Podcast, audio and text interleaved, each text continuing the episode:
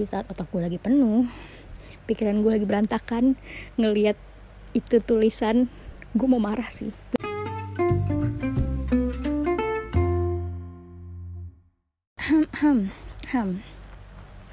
Halo, assalamualaikum. Kok gue malu.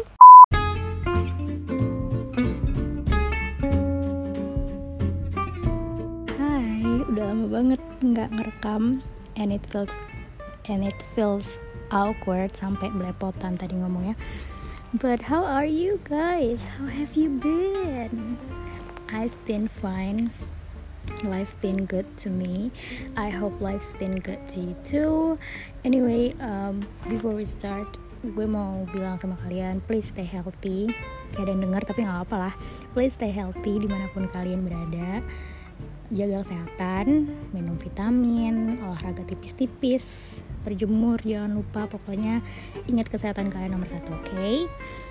Okay, so today ada cerita apa hari ini? Mau ngomong apa sih anak ini? Gue mau ngebahas lagu yang bisa relate sama kehidupan kita sebenarnya ya. No, I'm not gonna play it because the last time I made mistakes, gue takut kena copyright. So I learned from the last time. Sebenarnya nggak kenapa-napa sih last time juga, cuma takut aja gitu kena copyright kan kita nggak mau kena copyright, jadi ya udah nggak akan disetelin lagunya. Gini aja gitu, nantikan dengan suara gue aja. So lagu yang gue mau bahas hari ini adalah satu lagu dari K-pop, dari girl band, dari boy group K-pop yang sebenarnya rilisnya nggak baru sih, udah akhir bulan lalu. Itu lagu dari NCT Dream yang judulnya adalah Hello Future.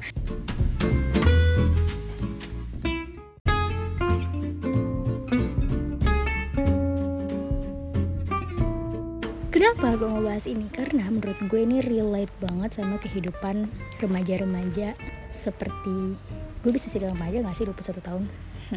Remaja akhir apa dewasa awal? Pokoknya ya bisa relate lah sama kehidupan gue. Bahkan gue rasa gak cuma remaja, tapi mungkin orang-orang yang merasakan hal ini juga bisa relate gitu ya. Jadi lagu ini adalah repackage, title track dari repackage album mereka. Sebelumnya mereka udah ngerilis album pertama mereka kemarin, title tracknya Hot Sauce. Kalau kalian lihat di TikTok mungkin banyak yang ikut challenge-nya. Nah ini adalah repackage-nya, judulnya Hello Future. Jadi mereka, sebelum gue bahas ini tentang apa, gue mau bahas prestasinya dulu nih. Ya dong, olds gue harus gue bahas prestasinya ya. Mereka baru aja dinobatkan sebagai triple million seller karena berhasil menjual lebih dari 3 juta kopi kalau diakumulasiin dengan app, dengan title dengan album yang pertama itu. Jadi dari album pertama, full album pertama mereka yang kemarin Hot Sauce itu digabung dengan ini, totalnya mereka bisa menghasilkan 3 juta lebih kopi, sudah menjual 3 juta lebih kopi. And one of the youngest to do so, karena average umur mereka yang muda-muda banget ya, karena yang paling tua aja tahun 99 dan yang paling muda 2002. By the way, kalau kalian belum tahu NCT Dream, boleh di search kayaknya. Boleh di search, nanti komennya boleh ke gue, gak apa-apa. Kalau kalian ada yang sering denger gue ngomong Jeno this, Jeno das, ya Jeno dari NCT Dream, itu Jeno. Okay, enough about their accomplishment, because kalau gue mau ngomong itu bisa jadi satu episode sendiri. Kita bahas soal lagunya nih.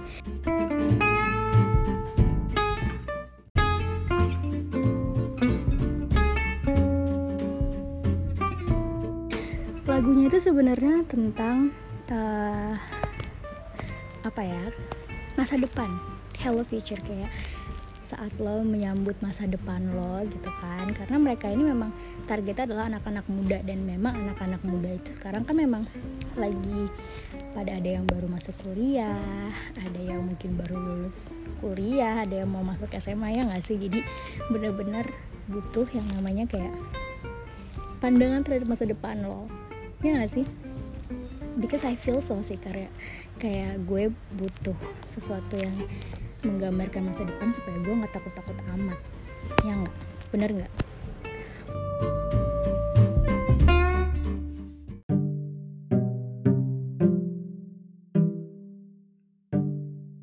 takut dan ngomongnya soal future atau masa depan, pasti kayak lo pernah gak sih ngerasain takut sama apa yang akan terjadi di hidup lo selanjutnya? Kayak tiba-tiba lo lagi tidur, misalnya bukan lagi tidur, misalnya lagi overthinking lah ya, jam-jam overthinking nih, kayak sekarang jam 10 malam, ini adalah jam-jam overthinking kalau buat gue. Itu kadang ngerasa kayak, aduh anjir, maaf aduh, ini gue dari sini mau kemana ya? Kayak mau, abis ini gue mau lanjut hidup gue kemana nih, gue mau ngarahin ini hidup kemana gitu kan. Dan ternyata gue ngerasain itu, benar-benar ada di titik, sempat ada di titik yang gue setiap malam mikirin itu, bahkan sampai gue bangun pagi, sampai gue berangkat kerja dan ngerjain kerjaan di kantor, gue mikirin itu sampai yang bikin gue susah fokus, ngerti gak sih, saking gue takutnya apa yang akan gue lakukan di masa depan gue. Karena itu gue baru mau 20 tahun, tepatnya tahun lalu kan. Itu bener-bener bikin gue ngerasa kayak, aduh gila, udah 20 tahun gue segini-gini aja, gila gak sih? Pernah gak sih? Tell me I'm not the only one gitu. Karena gue rasa gue gak cuma satu-satunya orang yang rasa seperti itu kan. Yalah, 77 miliar orang di dunia, I'm not that special dude. So yes, gue rasa gue gak cuma satu-satunya orang yang rasain kayak gitu. Kenapa sebenarnya gue ngerasain kayak gitu? Karena sebelumnya temen gue banyak banget yang ngomong kayak, kalau apa, temen kantor gue banyak yang ngomong kayak, Zar, umur 20 tahun tuh cepet banget, kayak tiba-tiba kamu melek mata, you are 25. Dan gue kayak, serius beneran kok kayak gitu, wow, what am I gonna do with my life then, ya gak sih? Dan gue nanya ke temen-temen deket gue, baru aja gue nanya, dan mereka bilang mereka merasakan hal yang sama, dimana saat kayak wow, mau ngapain nih hidup gue. Ada yang bilang kayak, gue lebih ke financial sih, kayak gue kapan kayanya, ya gak sih? Karena these days kayak ngerasanya hidup tuh tentang duit aja. Benar gue juga relate sama itu. Jadi kayak bingung sendiri, ini mau dibawa kemana nih hidup. Atau ada juga yang kayak ngerasa kenapa sih hidupnya harus direncanain? Ya udah, jalanin aja kayak gitu. Emang perlu ya, emang harus ya kita punya rencana hidup, emang harus ya, maksudnya bukan berarti gitu, maksudnya emang harus ya gue punya rencana hidup sekarang gitu. What if I make plans later gitu? Kenapa harus sekarang gitu? Kenapa harus cepet-cepet dipikirin? Emang gak bisa sambil berjalan aja gitu? I agree sih. Gue pernah ada di titik yang kayak, aduh ngapain sih gue mikirin ini sekarang, kayak gue bisa mikir nanti deh. Tapi karena gue mikir kayak gitu, sampai nyokap gue kayak, kamu nggak bisa mikir nanti, kamu mau ngapain lagi gitu kan. Tepatnya pas kemarin gue mau ngelamar mau daftar kuliah itu kan, harus milih tuh jurusan apa gitu kan. Dan itu yang bikin gue sempat bingung juga, karena menurut gue kuliah itu adalah sesuatu yang crucial in life, ya nggak sih? Kayak yang penting gitu loh. Karena dari kuliah ini menurut gue ya, I don't know about you, tapi menurut gue hampir kayak 50-60% hidup gue bisa aja ditentuin dari sini gitu. Apalagi dengan umur segini ya, maksud gue, pasti gue kebanyakan maksud gue, I'm sorry guys. Tapi menurut gue jurusan kuliah menentukan, kalau gue pribadi ya, karena gue nggak mau gue kuliah dan itu sia-sia gitu. Tapi kan we never know nanti di masa depan akan terjadi apa ya. Cuma menurut gue ini adalah sesuatu yang penting. Jadi gue sempet kayak pusing, stres banget, dan kerasa kayak ini wajar nggak sih gue sebenarnya kayak gini. Akhirnya saking gue udah pusing, panik, stres segala macam ini, tibalah gue konsultasi ke psikolog dari sebuah aplikasi. Iya, gue sampai segitunya karena gue ngerasa gue bener-bener titik nggak bisa milih sebuah pilihan, nggak bisa nentuin sebuah pilihan. Gue nggak tahu harus milih apa. And it gets worse gitu kan. Akhirnya gue berkonsultasi online lah ke psikolog ini, dan jeng-jeng beliau bilang, gak apa-apa ya Zar, kamu lagi ngalamin quarter life crisis. Terus gue kayak, hah? Itu bukan yang gue sering denger di Twitter, sering baca di Twitter atau di TikTok orang ngomongin quarter life crisis, kayak it happens to me gitu. Dan ternyata emang itu adalah hal yang wajar terjadi. Karena memang quarter life crisis sendiri itu biasanya terjadi di umur awal 20-an sampai pertengahan 30 tahun bahkan, atau bisa juga mulainya lebih awal di umur 18, which is make sense karena orang Indonesia ya, terutama gue nggak tahu sih kalau di luar, mostly starting their college life at the age of 18 kan, dan itu adalah saat-saat yang memang harus mulai memikirkan dan menentukan arah masa depan, nggak sih? Apalagi kalau misalnya di luar negeri, beberapa orang, beberapa culture gitu ya, mengharuskan untuk anaknya tinggal sendiri di umur 18 gitu. Jadi itu sangat make sense menurut gue untuk mengalami itu di umur 18, dan gue mengalaminya di umur 20-an. Oke, terus gue kayak yang beliau nanya kayak, coba ceritain apa yang kamu alamin, and this is what I tell her. Gue ngerasa yang tadi yang gue udah bilang, gue takut. Sebenarnya itu gue lebih ketakut gue dewasa dan punya tanggung jawab yang banyak. I mean tanggung jawab yang benar-benar tanggung jawab gue, ngerti gak sih?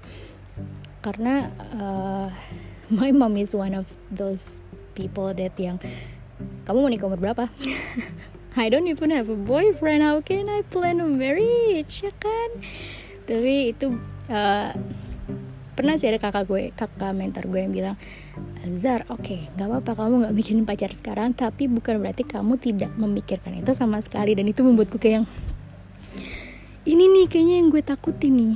I'm afraid of getting older and have all the responsibilities in this world, termasuk kayak marriage, punya rumah, punya mobil, punya anak, sekolah anak. Ya gak sih? Gue ngerasa gue takut, padahal itu sama sekali belum deket gitu. Saya itu masih jauh banget kalau dipikir-pikir, ya gak sih? Dan buat gue bikin kayak yang, aduh gila nih pikiran di otak gue, udah saut-sautan aja gue udah mau gila. Terus kedua yang gue rasain adalah ya tadi bingung nentuin pilihan. Bahkan kadang gue pas saat itu ya ditanya, Zar mau makan apa, antara dua pilihan, gue sampai bingung kayak yang mikirnya kemana-mana, padahal it's as simple as what do you want to eat. Gue bisa aja jawab A dan pesan B nantinya, ya gak sih? Tapi gue sampai membawa itu ke hal-hal yang seharusnya gak gue pikirin. Jadi itu udah getting out of hand banget saat itu. Ditambah juga yang ketiga nih adalah beberapa temen gue atau mungkin orang lain yang gue temuin di sosial media yang kelihatannya udah have their life together, ngerti gak sih?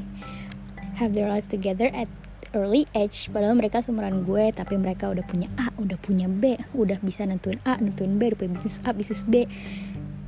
Dan gue ngerasa takut ketinggalan, ngerti gak sih? Ya Allah, gue kebanyakan ngomong, ngerti gak sih? Dan gue ngerasa gue takut ketinggalan, which is I shouldn't do that gitu. Kenapa gue harus takut ketinggalan padahal gue gak kenal mereka sama sekali? Kenapa gue harus takut ketinggalan padahal kita gak lagi lomba sama siapapun, ya kan? Tapi itu benar-benar bikin kepala gue penuh dengan hal-hal yang kayak, duh gila, gue gak mau nih gini doang, gue gak mau nih gini doang, tapi gue gak tahu harus apa, ya gak sih? Iri dan takut ya, karena itu tadi social media, orang-orang, gue bisa mengakses banyak orang dan bisa melihat banyak orang yang memang mungkin mereka beruntung karena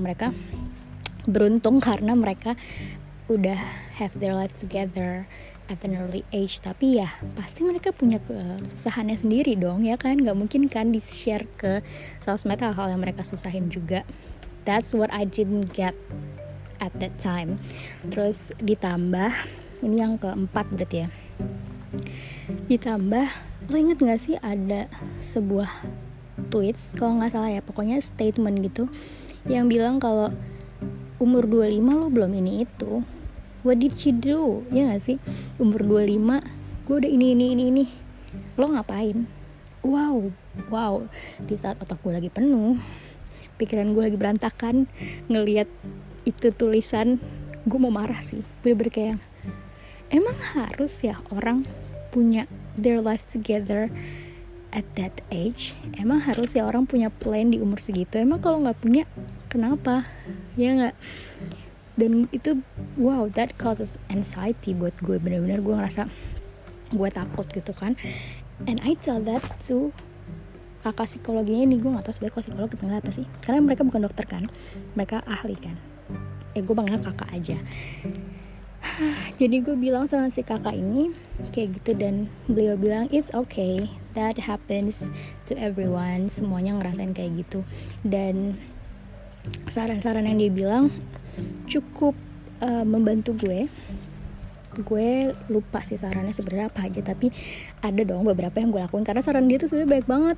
Kayak ada 10 apa 7 ya, tapi yang gue lakuin cuma 2 yang gue inget.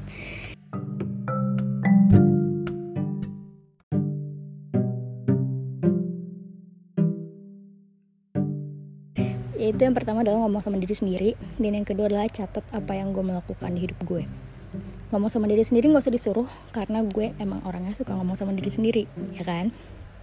Jadi tapi paling gue ganti aja temanya, yang tadinya ngomongin soal ih Jeno ganteng banget ya gak? Sekarang jadi gak ngomongin kayak wow hari ini ada kejadian apa, mau ngelakuin apa besok, lebih yang lebih berguna lah bahasannya ya. Terus yang kedua adalah nyatet apa yang gue mau lakukan.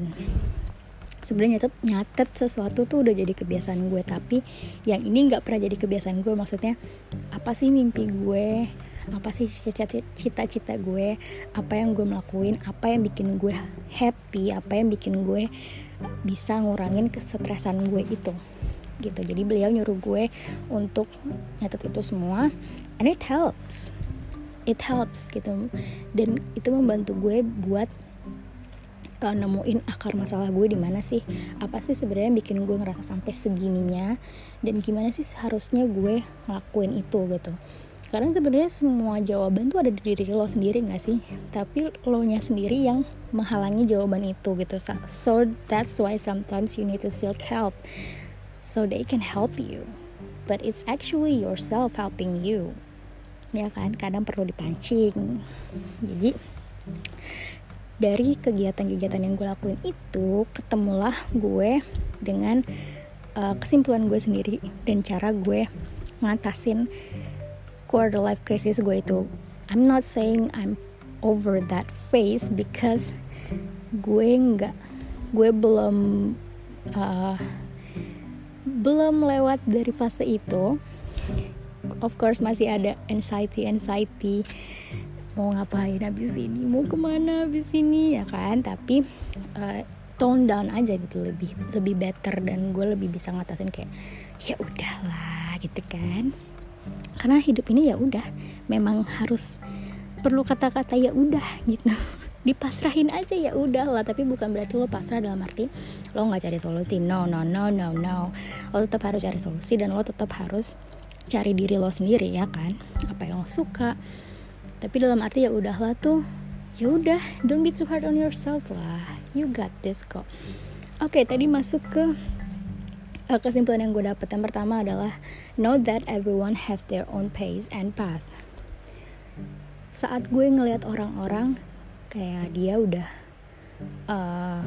wow dia udah punya mobil nih di umur 22, wow dia udah punya perusahaan sendiri di umur 21, wow dia udah jadi manajer di umur 25, itu gue ngerasa down gitu. Karena can I reach that milestone when I hit their age, ya kan?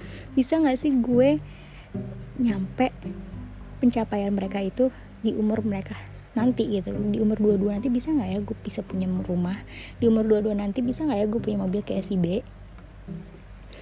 Tapi again, ya itu, kita harus tahu kalau semua orang punya jalan dan punya kecepatan yang beda-beda. So, gue gak bisa nyamain kecepatan si A ataupun jalannya si A. Begitu juga gue gak bisa nyamain kecepatannya si B dan jalannya si C, ya kan? Orang tuh beda-beda. So, gue learn to not rush anything, buat nggak buru-buru, santai aja, karena semuanya akan sampai ke garis finish pada waktunya, semuanya juga akan sampai ke destinasi itu pada waktunya gitu. Cuma tinggal masalah waktu dan juga jalannya. mungkin jalannya dia lurus kayak jalan tol, mungkin jalan gue geredekan kayak jalan di United Tractors. Lo pernah dateng nggak ke United Tractors Cakung? Ya Allah Tuhan, jalannya berantakan banget. Nggak berantakan sih, macet. Ya macet. Ya kan mungkin gue memang lewat Cakung, jadi jalan gue berliku-liku macet, banyak truk-truknya kan. Jadi emang gue gak bisa nyamain orang-orang itu. Dan kalau gue mau nyamain mereka dengan mungkin kemampuan mereka yang mereka punya dan gue gak punya, dan gue mau memaksakan diri, wow, that will be too tiring. Bayangin gak sih kayak gue maksain diri dan itu over limit. Jatuhnya jadi kayak gue memaksakan sesuatu yang harusnya belum terjadi, ngerti gak? And that will be very, very, very stressful. Dan gue gak mau hidup di alam stres itu. So that's the first one. To know that everyone have their own pace and path. Dengan sadar itu gue sadar kalau gue gak perlu kok nyamain sama si A, caranya si B, atau kecepatannya si C. Karena ya manusia diciptakan berbeda-beda, pasti jalannya pun berbeda-beda, tapi tujuan atau destinasinya mungkin sama, dan kita akan sampai di tempat yang sama gitu loh. Gak perlu buru-buru, we'll eventually get there. Terus yang kedua adalah, nah itu tadi, ini bukan balapan. Lo lagi gak balapan sama siapapun, so stop making it feels like a competition. It's not a competition, you just make it like it's a competition gitu. Lo cuma menipu diri lo sendiri kok ini tuh kompetisi dalam kehidupan. Sebenarnya kalau menurut gue ya, enggak juga gitu, karena ya tadi semua orang pasti beda-beda dan tujuan orang pasti beda-beda, jalan orang beda-beda, mungkin jalan dia mau, jalan gue enggak, it's okay. Ini bukan kompetisi yang lo bisa lomba-lombaan, enggak. Slow down, tenang aja, lo pasti sampai sana kok. Percaya sama gue, kita pasti sampai di tujuan kita. Gak perlu ngikutin pace orang, gak perlu ngikutin jalan orang, cukup jalan dengan jalan kita dan kecepatan kita, and you'll get there eventually. Terus yang ketiga, ini yang ketiga ya, lupa gue, seek help, cari bantuan. Kalau overthinking lo tentang kehidupan ini udah benar-benar ganggu pikiran lo, sampai mungkin kayak tadi gue sampai nentuin pilihan yang simple aja gue gak bisa, you need to seek help. Jangan ngerasa lo pernah gak liat tweets yang udah gede simpen semuanya sendiri. At first gue setuju, at some cases gue setuju, tapi at most cases gue gak setuju. Karena gue udah tipe orang yang memendam semuanya. And man, let me tell you, that was tiring. Sangat capek. So you need to seek help if you want to. Kalau lo ngerasa udah overwhelmed dan lo perlu mengeluarkan itu, silakan cari profesional, psikolog atau psikiater, atau kalau lo mau sekedar cuma curhat, I'm sure your friends will be there for you. Ya nggak sih? Teman-teman deket lo pasti ada di situ, pasti selalu ada room buat dengerin lo. Seenggaknya mereka bakal dengerin lo tanpa ngejudge lo. At least that's what my friends do. Tapi gue rasa if they really your friends, they will do that. So it's okay, tenang. Lo gak sendirian di dunia ini. Lo pasti punya seseorang atau sesuatu buat sandaran. Okay, remember your happiness matters. Terus yang keempat adalah have a break on social media. Wow, ini level difficulty-nya adalah hard. Very, very, very, very, very, very hard. Wow. Di zaman digital, lo disuruh break social media. Kayak makan apa ya? Apa sih makan orang? Gue kayak kalau makan aja gitu. Kayak makan Indomie tanpa bumbu. Bener kan kayak gitu enggak sih? Ya mungkin gue aja yang lebay kali ya. Tapi some people ngerasa gitu juga. Iya dong, biar enggak malu. Have a break on social media, it's a must. Karena semuanya menurut gue sekarang mostly berasal dari social media. Yang tadi gue ngeliat si A pencapaiannya ini, gue ngasih B pencapaian ini, tahu dari mana? Dari mereka ngepost di social media. No, it's not their fault. Mereka gak salah untuk ngepost hal-hal seperti itu. Itu kan pencapaian mereka berhak bangga atas apa yang mereka capai. atau itu kan opini mereka berhak atas apa yang mereka suarakan gitu, apa yang mau mereka sampaikan ya kan. Kita nggak punya otoritas untuk bilang lo jangan posting dong, gue iri soalnya, lo jangan beropini dong, gue lagi stres nih soalnya. No, mereka nggak punya hak itu, kita nggak punya hak itu, dan mereka juga ngapain kita kasih tahu, mana mau gitu. Gue kok jadi mereka juga kayak ngapain lo ngatur-ngatur hidup gue sih. But the thing that we can control is ourselves. Saat lo ngerasa social media ini udah bikin otak lo mikir yang enggak-enggak dan jadi impulsif atau lo jadi cemas atau segalanya, itu di saat lo tahu lo harus stop. Karena social media sometimes it's a bad influence on us, ya kan? Gue yakin lah pasti gak cuma gue yang ngerasa kayak gini. Jadi sometimes it's dibutuhkan banget sih buat take a break on social media. My way, gue gak take a break fully, kayak bener-bener gak megang HP, enggak, karena gue gak bisa juga. Pertama ada kerjaan di HP, di WhatsApp gue ada kerjaan, dan hiburan gue ya Instagram kan.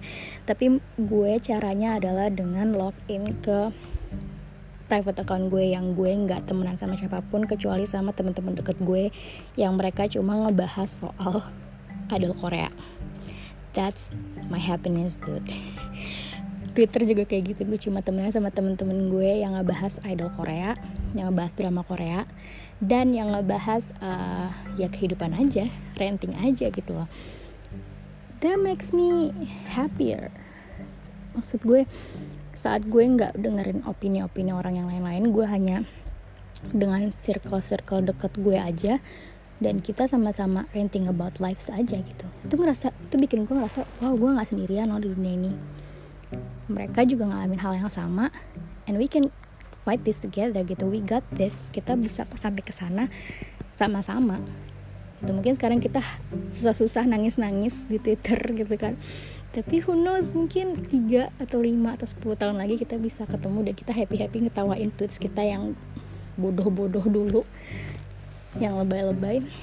Who knows ya kan. That's why you need to take a break on social media dan semuanya yang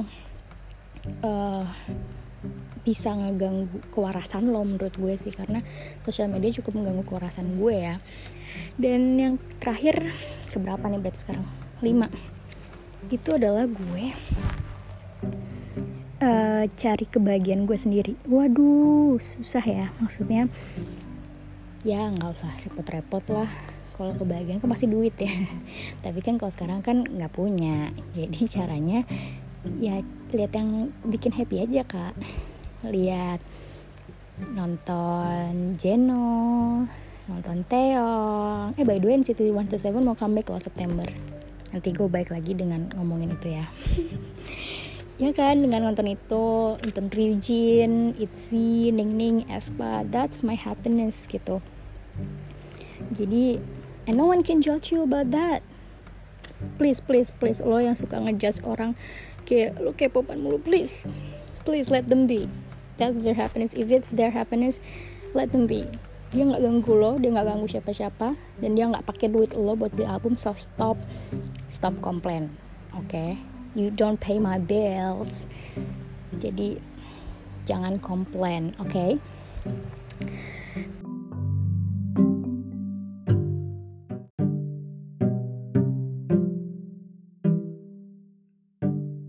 Dan apa sih dari tadi gue ngomongin quarter life crisis? Apa hubungannya sama yang tadi gue ngomongin pertama, Hello Future? Apa hubungannya? Karena lagu ini membuat gue ngerasa kayak gue nggak sendirian.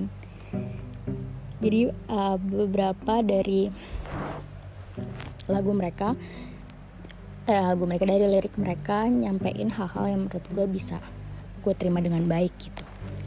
Gue nggak bisa play lagunya, tapi kalau lo mau dengar bolehlah didengar, sekalian streaming juga nggak apa-apa. Makasih lo. Gue nggak bisa play lagunya karena Spotify gue tiba-tiba error. Spotify suka error nggak sih kalau di laptop? Benci deh gue kadang suka tiba-tiba laptop Spotify gue suka tiba-tiba mati, terus tiba-tiba ke back, atau tiba-tiba hilang gitu tuh, tiba-tiba laptop gue mati. Apa itu laptop gue yang udah mau rusak ya? Tapi ya anyway nggak bisa disetel karena Spotify gue ngambek, mungkin karena gue diemin dari tadi.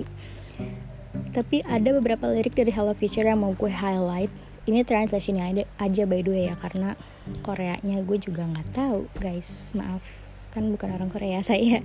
Tapi ini ada highlights-nya, highlights translation-nya yang membuat gue ngerasa ya it's okay, it's okay, you got this gitu. Yang pertama ada ini, yang pertama kida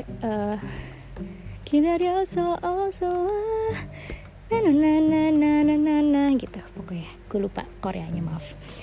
Itu artinya I've been waiting for you, welcome.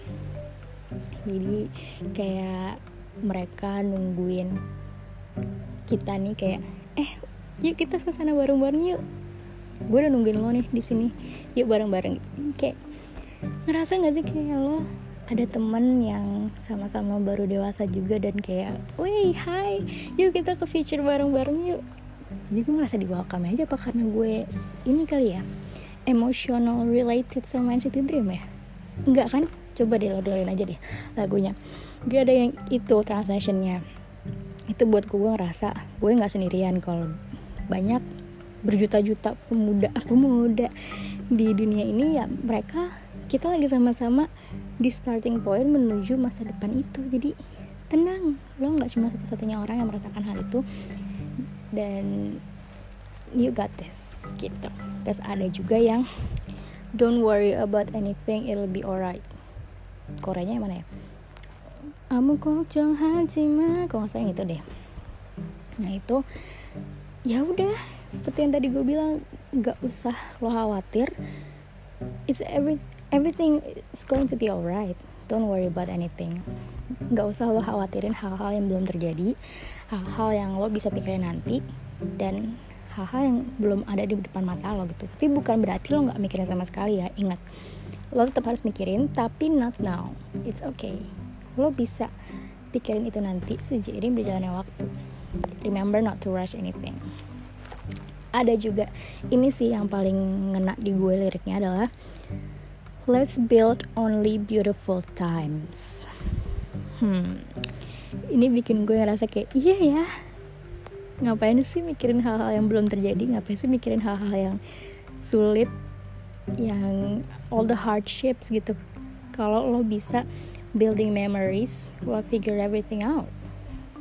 Lo bisa sambil lo berjalan untuk kayak cari tahu maksud dari sebuah peristiwa, maksud dari sebuah hal atau tujuan lo nanti, sambil bikin memori-memori bahagia.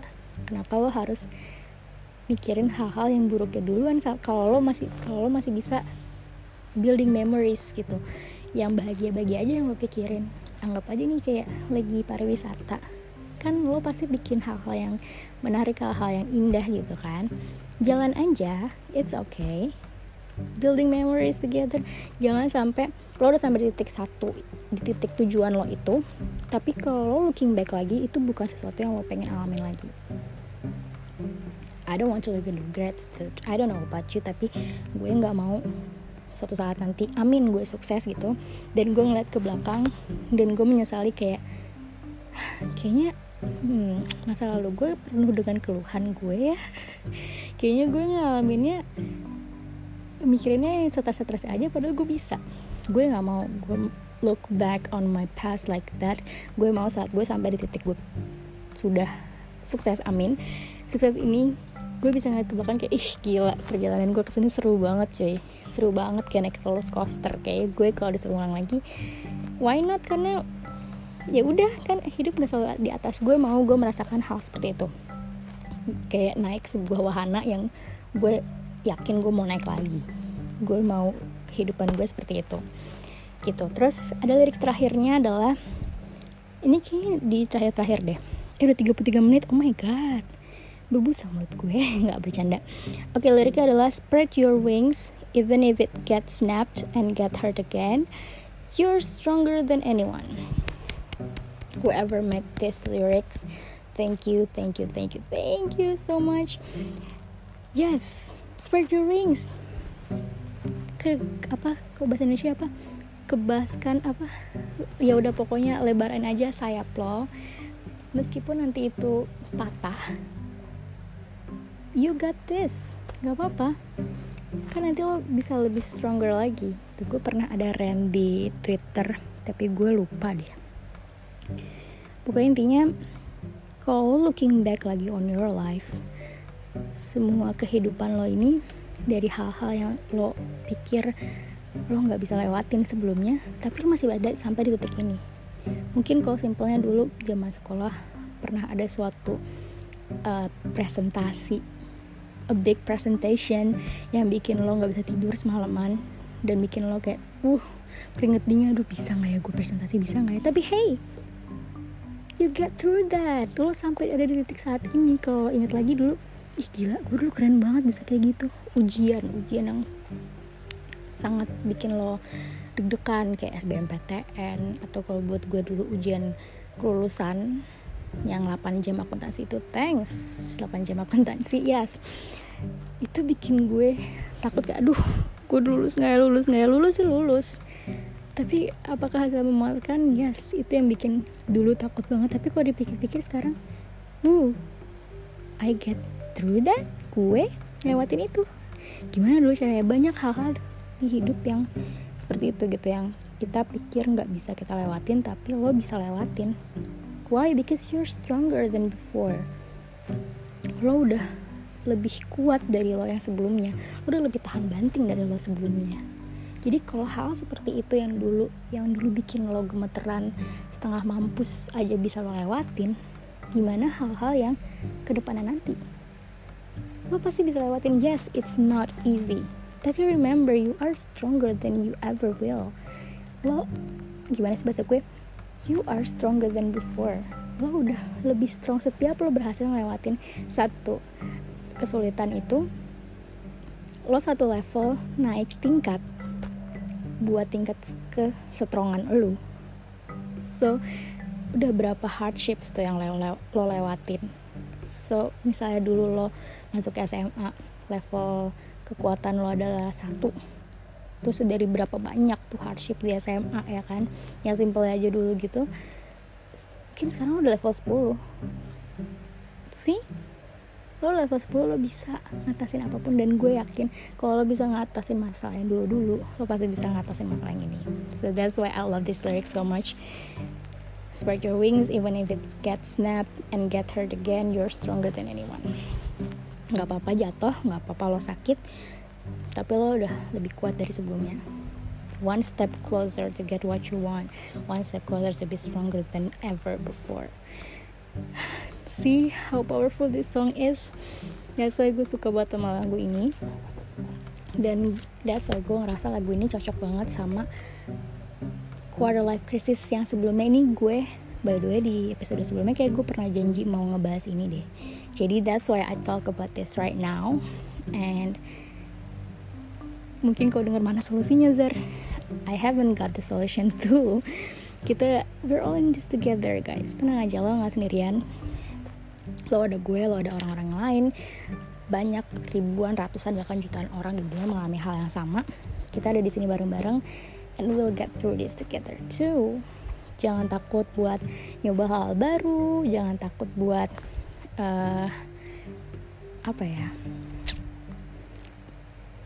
getting over your comfort zone, keluar dari your comfort zone. Jangan takut buat gagal, jangan takut buat jatuh, karena remember, di setiap kejatuhan lo itu, you are one level stronger. Asik so banget gue ya. But okay, that's it for now. I hope I get my message closer. Okay, gue harap apa yang mau gue sampaikan sampai di kalian. Kalau gue ngomongnya belepotan, maaf, karena ini udah lama banget gak bikin podcast, jadi agak nervous bun.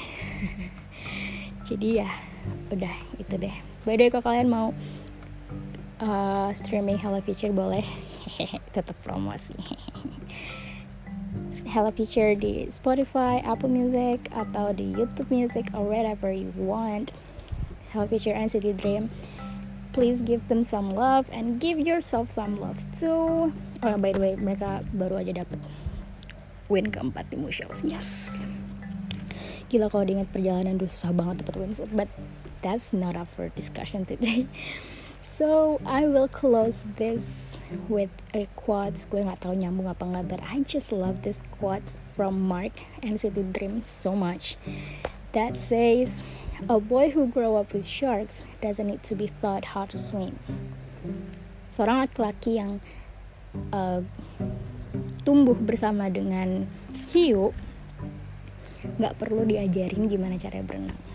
So that enough said. I know you got this. I know life has been hard. Life sucks, but it's okay. You are a bad bitch. I'm sorry for saying a bad words, but you got this. See you next day. See you besok. Harusnya gue besok update lagi. You got this. Stay healthy semuanya. See you. Bye bye.